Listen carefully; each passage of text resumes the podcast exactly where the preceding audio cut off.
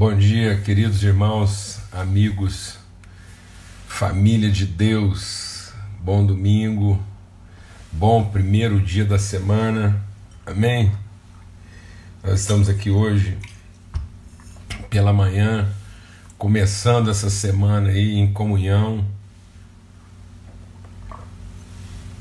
buscando mesmo a direção de Deus para para as nossas vidas. Um privilégio estar com vocês aqui, começando a semana.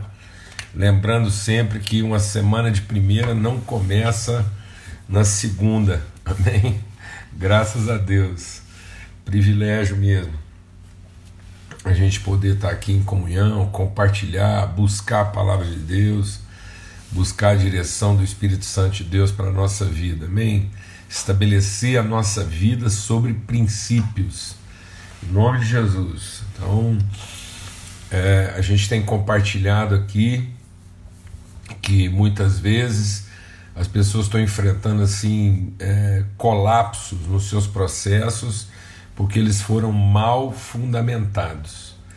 Né? Então não é às vezes porque a pessoa está errando no que ela está fazendo, mas é porque ela fundamentou mal aquilo que ela está fazendo. Né? Ela estabeleceu uma plataforma ruim, insuficiente.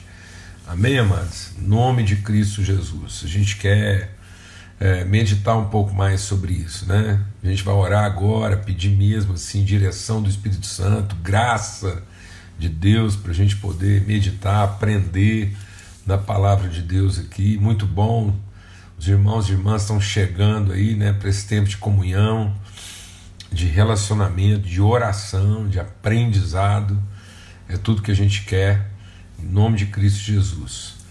Então a gente está repartindo aqui o nosso empenho aqui né, nesse encontro semanal, todas as semanas, enquanto Deus nos conservar assim com energia, com entendimento, a gente quer se esforçar por esse encontro, esse empenho. E quando Deus colocou no nosso coração de termos esse momento para princípio mesmo, para fundamentos. Né? É, esse é o nosso esforço aqui. Por isso que é o primeiro dia da semana, por isso que é, é cedo de manhã, muitas vezes um horário né, difícil para alguns, mas a gente quer fazer esse esforço, esse empenho, para dar esse senso mesmo de prioridade, de, de, de, de premissa, né, de, de primícia. Então, é, fundamento mesmo palavra de Deus diz que o sábio edifica sobre a rocha, mas o tolo edifica sobre a areia. Vamos deixar o Espírito de Deus ministrar o nosso coração nessa meditação de hoje de manhã. Muitas vezes é, as pessoas pensam que todo o colapso né, que elas enfrentam na vida é em função de estar tá fazendo alguma coisa errada. E não é.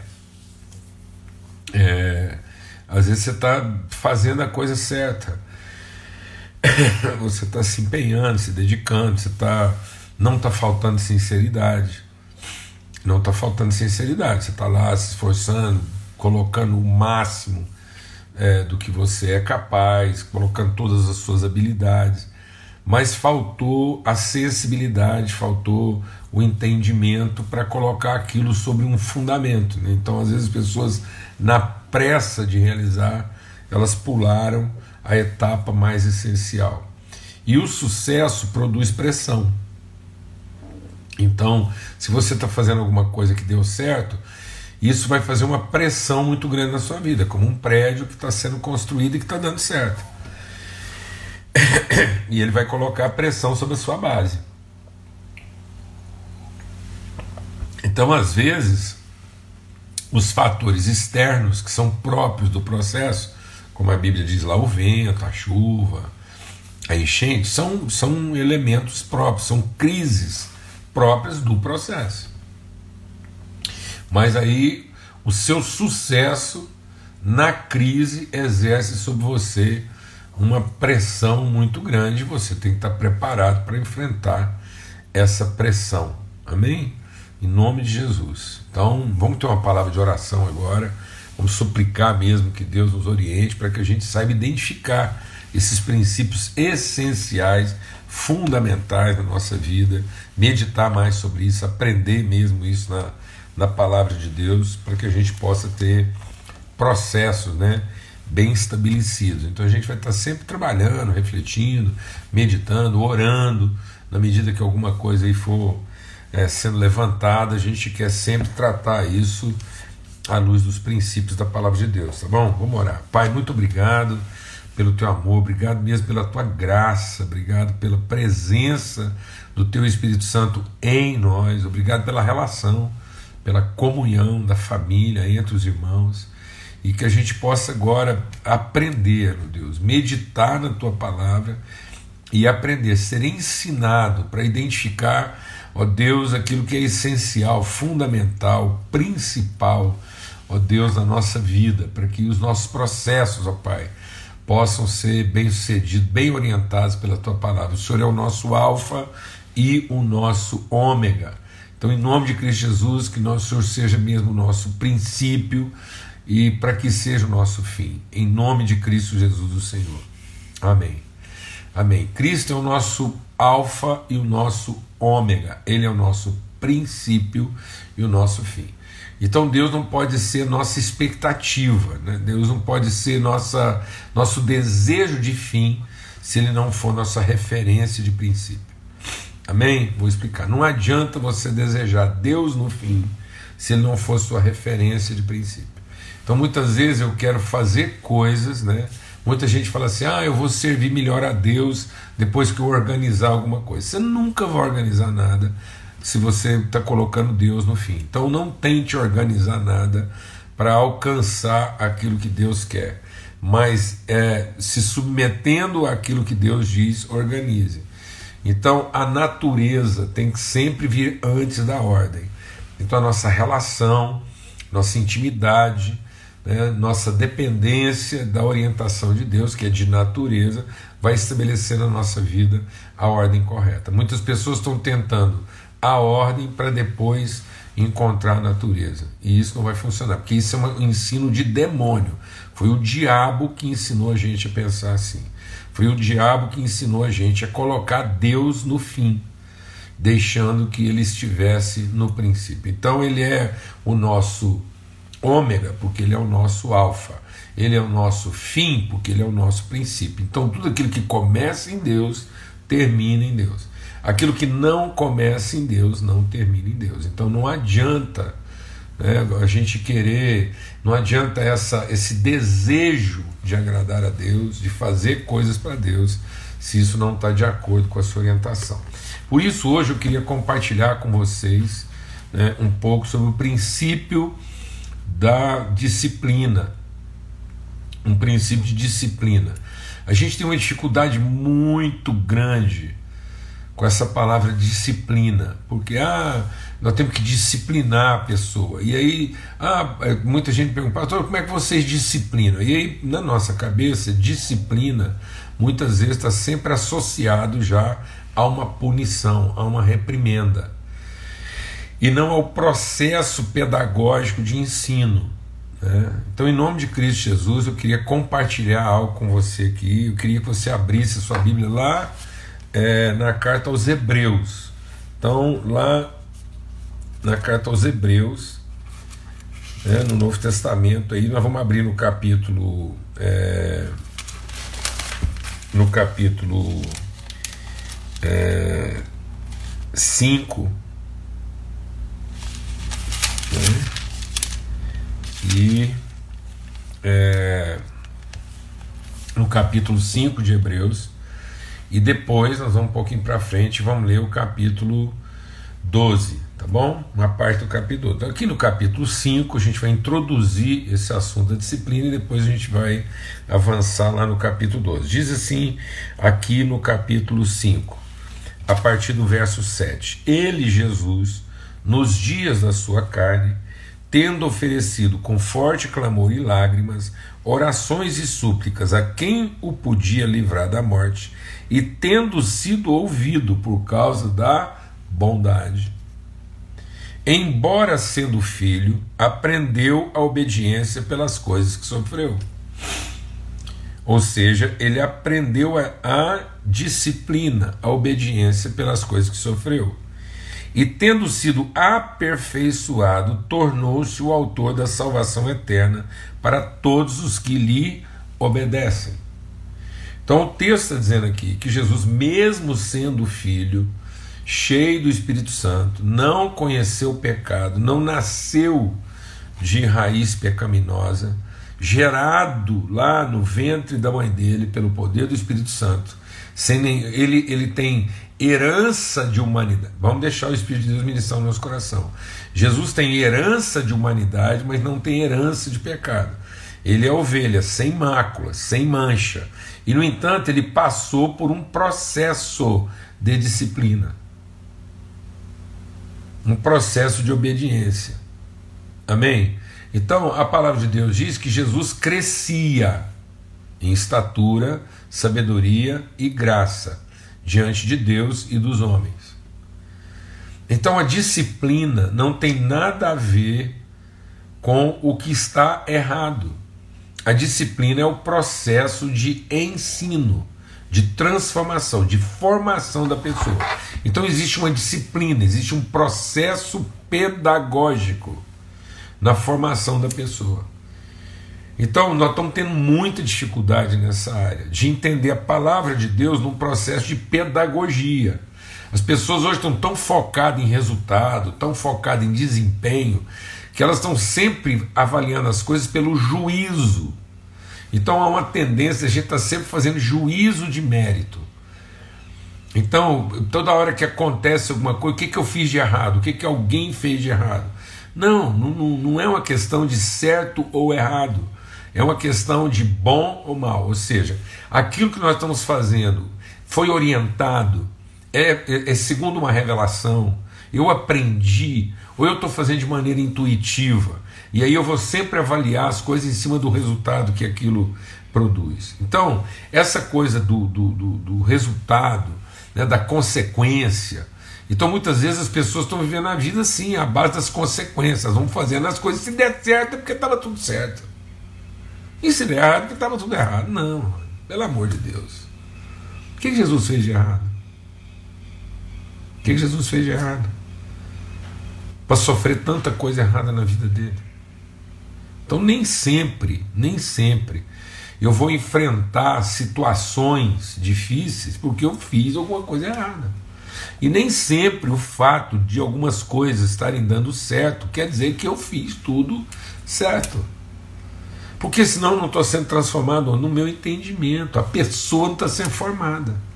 Aí fica parecendo igual um cachorro adestrado que recebe um biscoito depois que fez um malabarismo. Esse está sendo o nosso problema. O nosso problema é que muitas vezes eu faço o malabarismo, eu faço a coreografia, a liturgia. Então as pessoas estão se tornando pessoas litúrgicas malabaristas, coreógrafas. Então, às vezes, você acha que se você fizer uma determinada coreografia, então a pessoa vai lá para uma escola, ela vai aprender uma coreografia, uma liturgia, um malabarismo. Ela vai aprender uma forma né, de comportamento, pensando que se ela obedecer todas as regras, e ela vai chegar a um resultado positivo, está tudo certo. Mas ela muitas vezes não foi transformada ela não, ela não teve a sua consciência afetada, ela, como pessoa, não está completa. Aí no final da vida dela, ela é uma pessoa incompleta, ela é uma pessoa menor. E às vezes, quando ela menos espera, vai acontecer uma situação e ela, como pessoa, não está preparada. Então tem muita, deixa eu iniciar o seu coração aqui. Tem muita gente que não está preparada para o sucesso. Não está. Tem gente que não está preparado para um resultado positivo. Eu conheço muita gente. Você acha que a, todo mundo se corrompeu num, numa coisa que deu errado? Muitas pessoas se corromperam num tudo certo. Fala uma coisa para mim. O que, que estava errado na vida do Adão e da Eva? O que, que tinha de errado ali? O ca... Ora, os dois não tinham nem umbigo. Você sabe o que são duas pessoas não ter umbigo? O Adão não tinha umbigo. A Eva não tinha umbigo. Isso significa que eles não tinham assim nenhum tipo de, de tradição anterior que os prejudicasse. Não tinha uma história, não, é zero. Sabe uma pessoa assim, sem umbigo, desenhado por Deus, sem nenhuma marca de passado. O que é um umbigo? umbigo é uma marca de passado. Não, o Adão e a Eva não têm marca de passado. Zero. Sabe onde é que eles moravam, mano? No paraíso. O Adão e a Eva não caíram em pecado num prostíbulo, não, mano. O Adão e a Eva não trouxeram pecado no mundo num, num cassino, numa zona, num prostíbulo, não. Eles caíram em pecado no paraíso. Você acha que faltava assim reunião espiritual lá, religiosa? Eles caíram porque não tinha um bom pregador para ensinar a Bíblia para eles. Não, foi uma coisa, mano. O Adão e a Eva encontravam com Deus. Deus, tá entendendo? O culto deles era todo dia, seis horas da tarde, Deus em pessoa vinha conversar com ele. Você acha que eles caíram em pecado que entraram numa dívida? Eles fizeram um financiamento emprestado lá e não deu conta de pagar, aí caiu em pecado? Não. Você acha que eles caíram em pecado porque tinha lá um, um, um outro, um, um, Adão 2, que a Eva ficou doidona nele lá e, e, e acabou traindo o Adão? Não. Você sabe, você acha que o Adão caiu em pecado porque Deus, quando fez a Eva, fez um a cinco, aí ele encontrou a Eva 2 e achou ela mais bonita que a Eva 1? Um. Não, mano. Sabe o que, que tinha de errado lá? Nada. Nada. E, e o, o que, que levou aquele, aquele casal ao pecado? O que, que levou, amado? A rebeldia, a indisposição de aprender, de ser ensinado por Deus, de viver os processos de Deus. O imediatismo, o senso de direito, a ansiedade pelo controle. Foi isso que fez o Adão e a Eva desobedecer, porque o diabo veio e ofereceu para eles a possibilidade do controle e não do aprendizado. Então muitas vezes a gente quer chegar logo à posição do controle porque não queremos viver o processo do aprendizado. Amém? Então nós precisamos olhar para a palavra de Deus, entender que o homem e mulher de Deus é formado por isso que o próprio Jesus ele crescia. Então é um processo de crescimento, de transformação do entendimento. Então Jesus é nascido do Espírito Santo. Jesus é, é, é gerado pelo poder do Espírito Santo. E, no entanto, ele aprendeu. Não é porque Jesus era cheio do Espírito Santo que ele já ele era uma criança de um mês de idade que sabia tudo. Não, ele foi aprendendo, ele foi crescendo. Ele foi crescendo em tamanho, na medida que ele crescia em tamanho, ele também foi sendo ensinado pelo Espírito, e sendo ensinado pelo Espírito, ele foi sendo transformado no seu entendimento. Por isso que ele crescia em estatura, na medida que ele crescia, ele crescia em sabedoria, que é o temor de Deus. E à medida que ele crescia no conhecimento de Deus, o temor de Deus, ele também crescia em quê? Em graça diante dos homens. Ele, os seus processos cognitivos iam sendo formados a partir dessa relação né, essa forma como o Espírito Santo ia revelando a ele o reino de Deus na medida em que ele tinha condições para aprender isso e colocar isso em prática. Então, um processo de formação e desenvolvimento. E as pessoas, às vezes, elas não querem os processos, elas não querem ser disciplinadas, elas não querem ser ensinadas, elas não querem ser transformadas no entendimento. Então, o próprio Jesus. Aí eu quero continuar lendo, nós vamos continuar lendo aqui em Hebreus agora no capítulo 12. E diz assim, ó. É, é, Hebreus 12, a partir do verso 4, que diz assim: Ora, na nossa luta contra o pecado ainda não temos resistido até o sangue, e estáis esquecidos da exortação que, como a filhos, Deus revela a nós. Diz assim: Filho meu, não menosprezes a disciplina que vem do Senhor, nem desmais quando por eles é ensinado. Então, em nome de Cristo Jesus, a gente não pode temer a disciplina de Deus.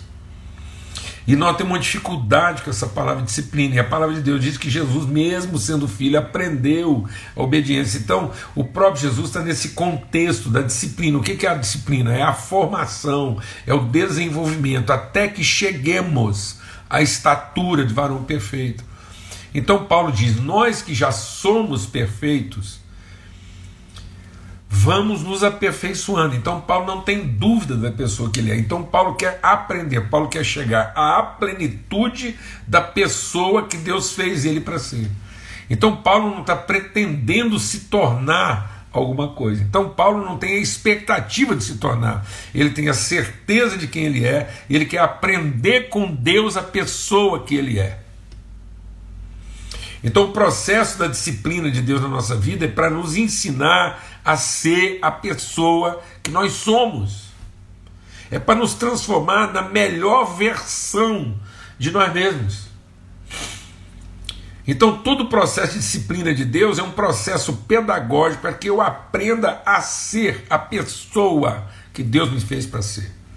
Para que eu seja uma expressão plena dessa pessoa. Então eu tenho que me libertar das expectativas, eu tenho que me libertar das ideias que eu fiz. Muitas expectativas que eu tenho de mim, muitas expectativas que eu tenho da vida, eu formei isso a partir das carências, eu formei isso a partir do meu umbigo. Por isso que a palavra de Deus diz que o Deus do homem habita o seu ventre, o seu umbigo, porque muitas vezes nós estamos querendo compensar uma história, corrigir uma história. Cristo, deixa Deus ministrar no nosso coração. Cristo não veio ao mundo para compensar uma história de erros. Cristo veio ao mundo para nos devolver, para nos reconciliar ao plano original de Deus. E não é porque Deus está corrigindo, não. Deus não está corrigindo nada que eu fiz errado. Jesus não vem corrigir. Jesus, Deus não vai entrar na nossa vida para corrigir o que está errado. Deus entra na nossa vida para nos dar referência de plenitude, para nos ensinar a ser a pessoa que Ele nos fez para ser. Então muitas vezes você está pedindo a ajuda de Deus para ele vir consertar o que você fez de errado. Que Deus vai vir consertar o que nós fizemos de errado, porque aquilo já começou errado, não tem conserto. Deus vem dar para nós referência de plenitude e perfeição e nos alinhar, nos reconciliar, nos devolver ao plano original dele. Glória a Deus, amado. Colocar as coisas dentro do seu plano, nos ensinar, é um processo de disciplina. Então, ele diz aqui, ó é... Então Deus corrige a quem ama e ele disciplina a todo aquele a quem recebe, a todo filho a quem recebe. Então nós precisamos entender que nós não podemos desmaiar, nós não podemos achar que Deus veio para nos destruir. A disciplina de Deus é um processo de amor, é porque Deus nos ama, Ele nos ensina, Ele nos corrige, Ele nos orienta, Ele nos disciplina. Amém? E ele diz assim: é para a disciplina que nós perseveramos. Deus nos trata como a filhos, por qual é o filho que o pai não corrige, não disciplina. Mas se estáis sem correção, então se Deus não nos corrigir, se Deus não nos orientar, se estáis sem correção de que todos se têm tornado participantes, logo vocês são bastardos e não filhos. Então, se eu não aceitar essa essa disciplina de Deus, essa pedagogia, esse ensino de Deus, então é porque eu sou bastardo. E ele diz aqui que ninguém escapa disso, não, isso tá, é para todos. Isso é para todos os filhos de Deus, não é para alguns. Então muita gente acha que ah, Deus está disciplinando aquela pessoa. Não, Deus está disciplinando todo mundo. Todo mundo, todos nós estamos num processo de disciplina, formação, processo de desenvolvimento até que todos cheguemos à plenitude. Isso não é uma opção. Ah, Deus, o senhor podia é, maneirar aí, porque eu também não estou querendo ser tão perfeito assim igual o senhor está querendo. Não. Que conversa. Ah, Deus, eu estou contente. Tem gente, tem gente que chega para mim e fala assim: Não, pô, você está falando isso, mas esse padrão aí é para Jesus, não. Esse padrão é para todo filho de Deus. Deus tem compromisso com o aperfeiçoamento de todos os seus filhos. Não sou eu que estabeleço o padrão. Não sou eu que determino de que tamanho eu quero ser. Não sou eu que determino até onde eu quero chegar. Há um salmo que diz o seguinte: nem que eu tenha que passar um anzol no seu nariz, eu vou chegar com você até onde você pode chegar. Amém, irmãos? Então, ele está falando exatamente sobre isso, né? E ele diz assim: ó, se tínhamos nossos pais segundo a carne que nos corrigiu e os respeitavam, não havemos de estar em maior submissão ao Pai espiritual, e então veremos. Pois eles nos corrigiam por pouco tempo, segundo melhor lhes parecia. Deus, porém, nos disciplina para aperfeiçoamento, para aproveitamento, a fim de sermos participantes da sua santidade. E ele diz: e toda disciplina no começo tem aparente né, tristeza então, é, é, de dor, e ele diz assim: com efeito, no momento não parece ser motivo de alegria, mas de tristeza. Mas depois, entretanto, produz fruto pacífico aos que têm sido por ela exercitados, fruto de justiça. Por isso, restabeleçam suas mãos cansadas, joelhos trôpicos, a fim de fazer caminhos retos para os seus pés, para que não se extravie o que é manco antes seja curado. Então, essa palavra aqui de hoje é para te animar não é uma palavra para trazer peso, ah, meu Deus, palavra. Não, é uma palavra de alívio. Entender que é, Deus não vai abrir mão do nosso aperfeiçoamento. Como um pai que ama seu filho, ele não desiste. Não podemos. Deus não tem medo de birra de crente mal resolvido, não, mano. Sabe aqueles pais que você vê em shopping, menino dá uma birra, os pais ficam tudo envergonhado. Tem pai que. Às vezes eu estou viajando num avião, um negócio assim, e aí eu, os, tem uns pais que eles fazem de conta que o filho é dele, que ele está dando birra, tem pai que olha para o lado. Que conversa que Deus vai negar, ele, ele vai cumprir um processo de ensino, ele tem compromisso com isso para nos aperfeiçoar. E toda vez que às vezes Deus está tratando a nossa vida, às vezes você está achando que é o capeta, amados, que muita gente respondendo o capeta, não, é a correção de Deus na nossa vida. Na vida de Jó, Jó pensando que era o capeta, não é não, mas é Deus corrigindo Jó, para que Jó fosse perfeito. E Jó dá testemunho disso. Eu te conhecia de ouvir falar, mas agora meus olhos te veem. Plenitude. Aquele homem com todo aquele processo. O que, que Jó estava passando, mano? Essa era a crise de Jó, porque ele estava sempre associando aquilo que estava passando a alguma coisa errada. E não é, amado. Aquilo que Jó estava passando é para aperfeiçoá-lo, para tornar uma pessoa plena, completa, que conhecesse a Deus em espírito e em verdade. Que ele parasse de ter essa leitura de Deus de acordo com a sua ótica, de acordo com o seu entendimento, mas ele foi transformado no seu entendimento, na sua maneira de pensar. Processo de disciplina. E foi quando Jó se submeteu à orientação de Deus que ele viu Deus perfeitamente, o homem foi liberto, curado. Paulo chegou para Deus e falou: Deus, eu estou sofrendo, estou com uma coisa aqui que me dói.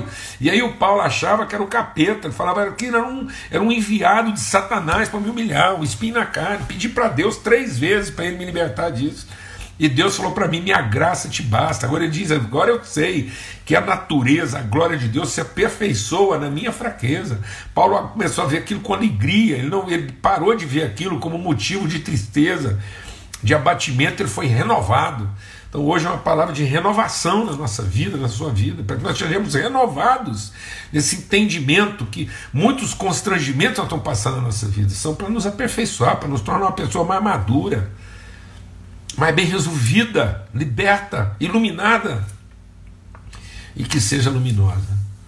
Amém, amados? Então é o Pai, é a bondade dele. Deus está falando aqui em Hebreus, é, é a minha bondade em favor de vocês. E aí eu queria convidar você para a gente concluir aqui, né, se você abrir sua Bíblia lá em Mateus, no capítulo 18, eu queria colocar aqui é, que ele diz lá: quando você perceber que tem alguém com problema, é, Mateus 18, 15, a gente já está concluindo. Se teu irmão tiver errado em pecado, vai arguí-lo entre ti e ele só.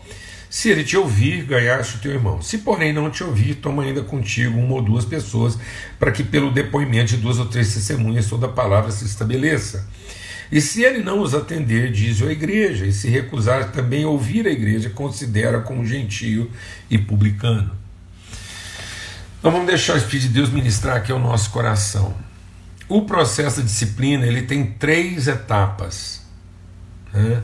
Deus vai ter uma conversa lá com Moisés e lá em Êxodo, no capítulo 4, Deus está sempre ele passa conosco nessas três etapas. A primeira etapa da disciplina é o ensino. Então o ensino é para tratar nossa ignorância. Então, o que é o processo de disciplina? Ensinar aquilo que eu não sei. Então Jesus, quando ele vem homem à terra, como criança, muita coisa não sabia, então ele foi aprendendo. Então a ignorância, amados, não é um defeito. Ignorância é falta de conhecimento e Deus ensina.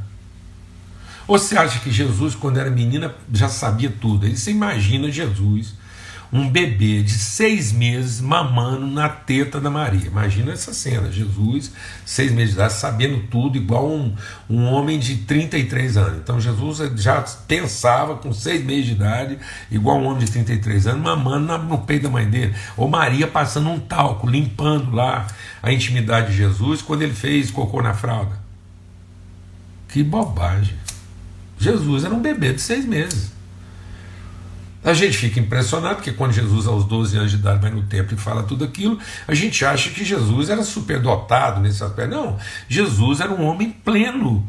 E aí, uma pessoa plena de 12 anos podia estar produzindo. Então, todo menino, todo jovem hoje, nem é menino, todo jovem hoje, de 12 anos, pleno, se não fosse as amarras, se não fosse os, as fortalezas que nós colocamos na cabeça das pessoas, se não fosse a ignorância, se a gente estivesse ensinando nossos filhos no Evangelho, todo jovem de 12 anos podia produzir aquilo que Jesus produziu no templo lá. E não seria para nós uma coisa absurda. Agora, Jesus parecia absurdo, por quê? Porque nós não estamos aprendendo, nós não estamos sendo disciplinados por Deus, não estamos ouvindo a disciplina de Deus.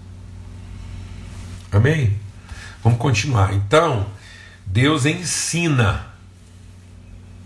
Então, nós temos que ensinar. Então, ensina o seu filho. Ensina o seu filho no caminho que ele tem que andar.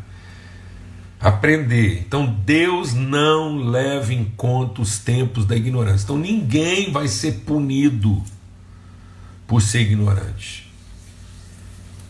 Então, a, a, a ignorância produz equívocos, erros. Então, as pessoas têm a tendência de pedir perdão por tudo quanto é erro. Amado, é o seguinte: perdão é para pecado. Para erro é ensino. Nem todo mundo, porque o que, que o texto está dizendo? Ó, oh, o irmão foi lá e está lá, pecou contra você, errou. Você vai lá e ensina ele, porque às vezes você está achando que aquilo é um pecado e aquilo é só ignorância. Ensinou, acabou, está tudo certo. Amém? A segunda etapa é o seguinte: é a correção. Então, às vezes você está ensinando a pessoa, ele era ignorante, mas ao ensinar ele não entendeu, então você corrige. Então a correção é para é, transformar o entendimento. Então, às vezes a pessoa ela não era só ignorante, às vezes ela tinha uma outra forma de entendimento e aquilo que você está ensinando não faz sentido para ela. Então há uma certa resistência. Então eu não posso já entrar com, com os dois pés na porta, não. Então eu preciso entender o seguinte: no processo da disciplina, com o que, que eu estou lidando? O que, que é o meu momento? É de ignorância? Então vai ter um processo de ensino. Mas às vezes, por mais que você está esforçando para ensinar, a pessoa ela não entendeu. Então o que, que você faz? Você corrige. Então muitas vezes Deus vem para nos corrigir. Amém? Então a ignorância e a falta de entendimento são constrangedoras.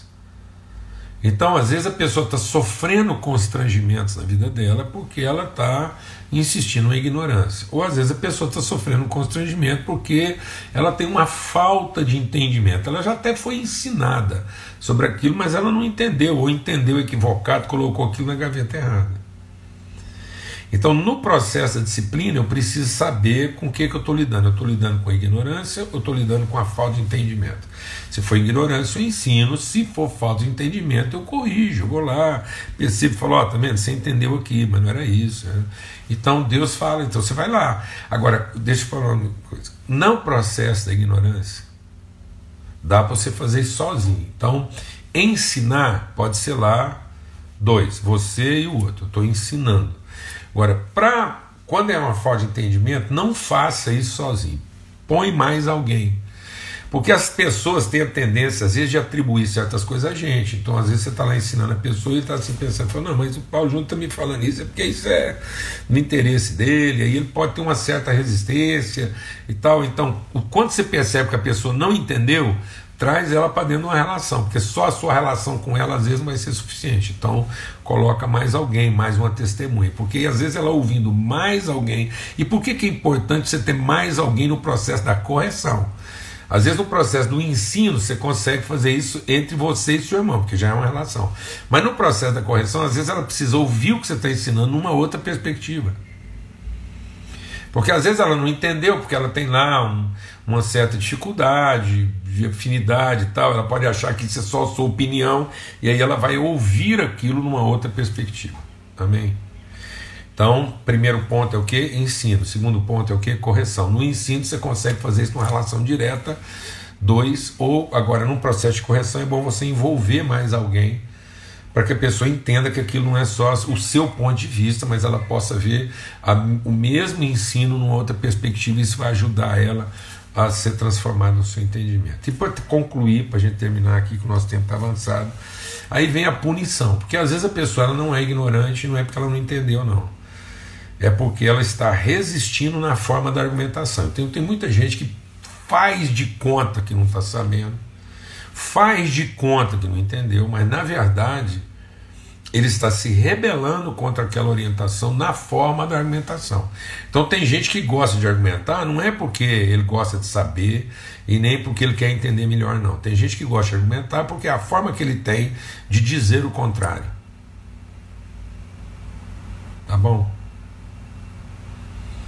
Então tem hora que eu fico passando de que não sabia, passando de que não entendi para Deus e na verdade eu estou resistindo porque eu talvez eu fosse ignorante, talvez houve um momento em que eu não entendi, mas agora Deus ensinou, corrigiu e eu continuo insistindo numa coisa, fazendo de ignorante ou fazendo de mal entendido, mas na verdade eu estou resistindo àquilo que Deus quer me ensinar.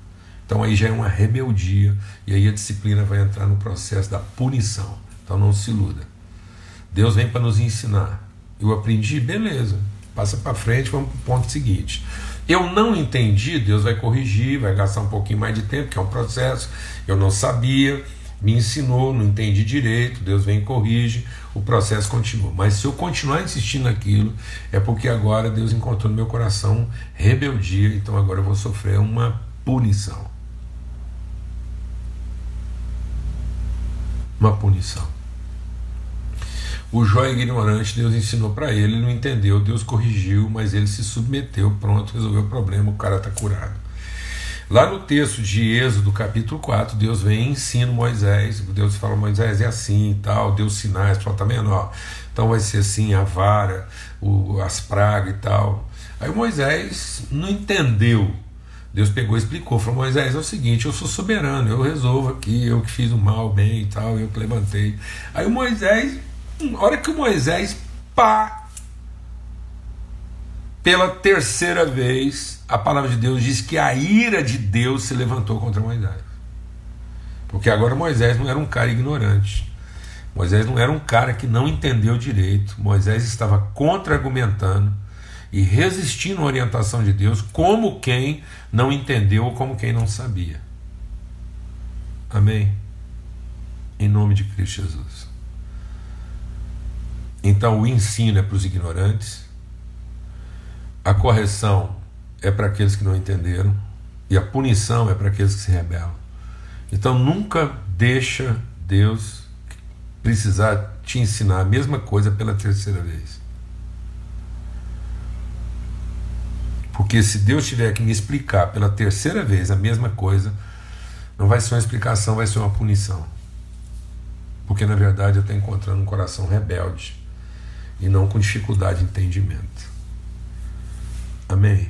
Mas tudo é disciplina. E Deus não nos poupará da disciplina. E nenhuma disciplina é para destruição, é para o nosso aperfeiçoamento. Então, naquilo que eu não sei, Deus vai me ensinar. Naquilo que eu não entendi, Deus vai me corrigir. Mas naquilo que eu estou resistindo a Deus, Ele vai me punir para que eu seja aperfeiçoado. Só que eu não preciso ser como uma mula, um cavalo que tem que ser guiado por freios e cabreços. Então muita gente está sofrendo achando que é o capeta. E não é o capeta, amados. É a disciplina de Deus para nos ensinar a obediência, a submissão para sermos aperfeiçoados. Amém? Vamos ter uma palavra de oração e vamos pedir assim que Deus realmente traga libertação na nossa vida. Espero que esse princípio da disciplina possa te abençoar essa semana aí, naquilo que você não sabe, Deus vai te ensinar, daquilo que você não entendeu, Deus vai nos corrigir, mas também se precisar, Deus vai punir a ponto da gente entender que Ele é Senhor e que Ele quer o nosso aperfeiçoamento e que Ele não vai negociar por menos. Amém? Em nome de Cristo Jesus. Pai, muito obrigado por esse tempo, obrigado pela comunhão, pela amizade, pela vida em família.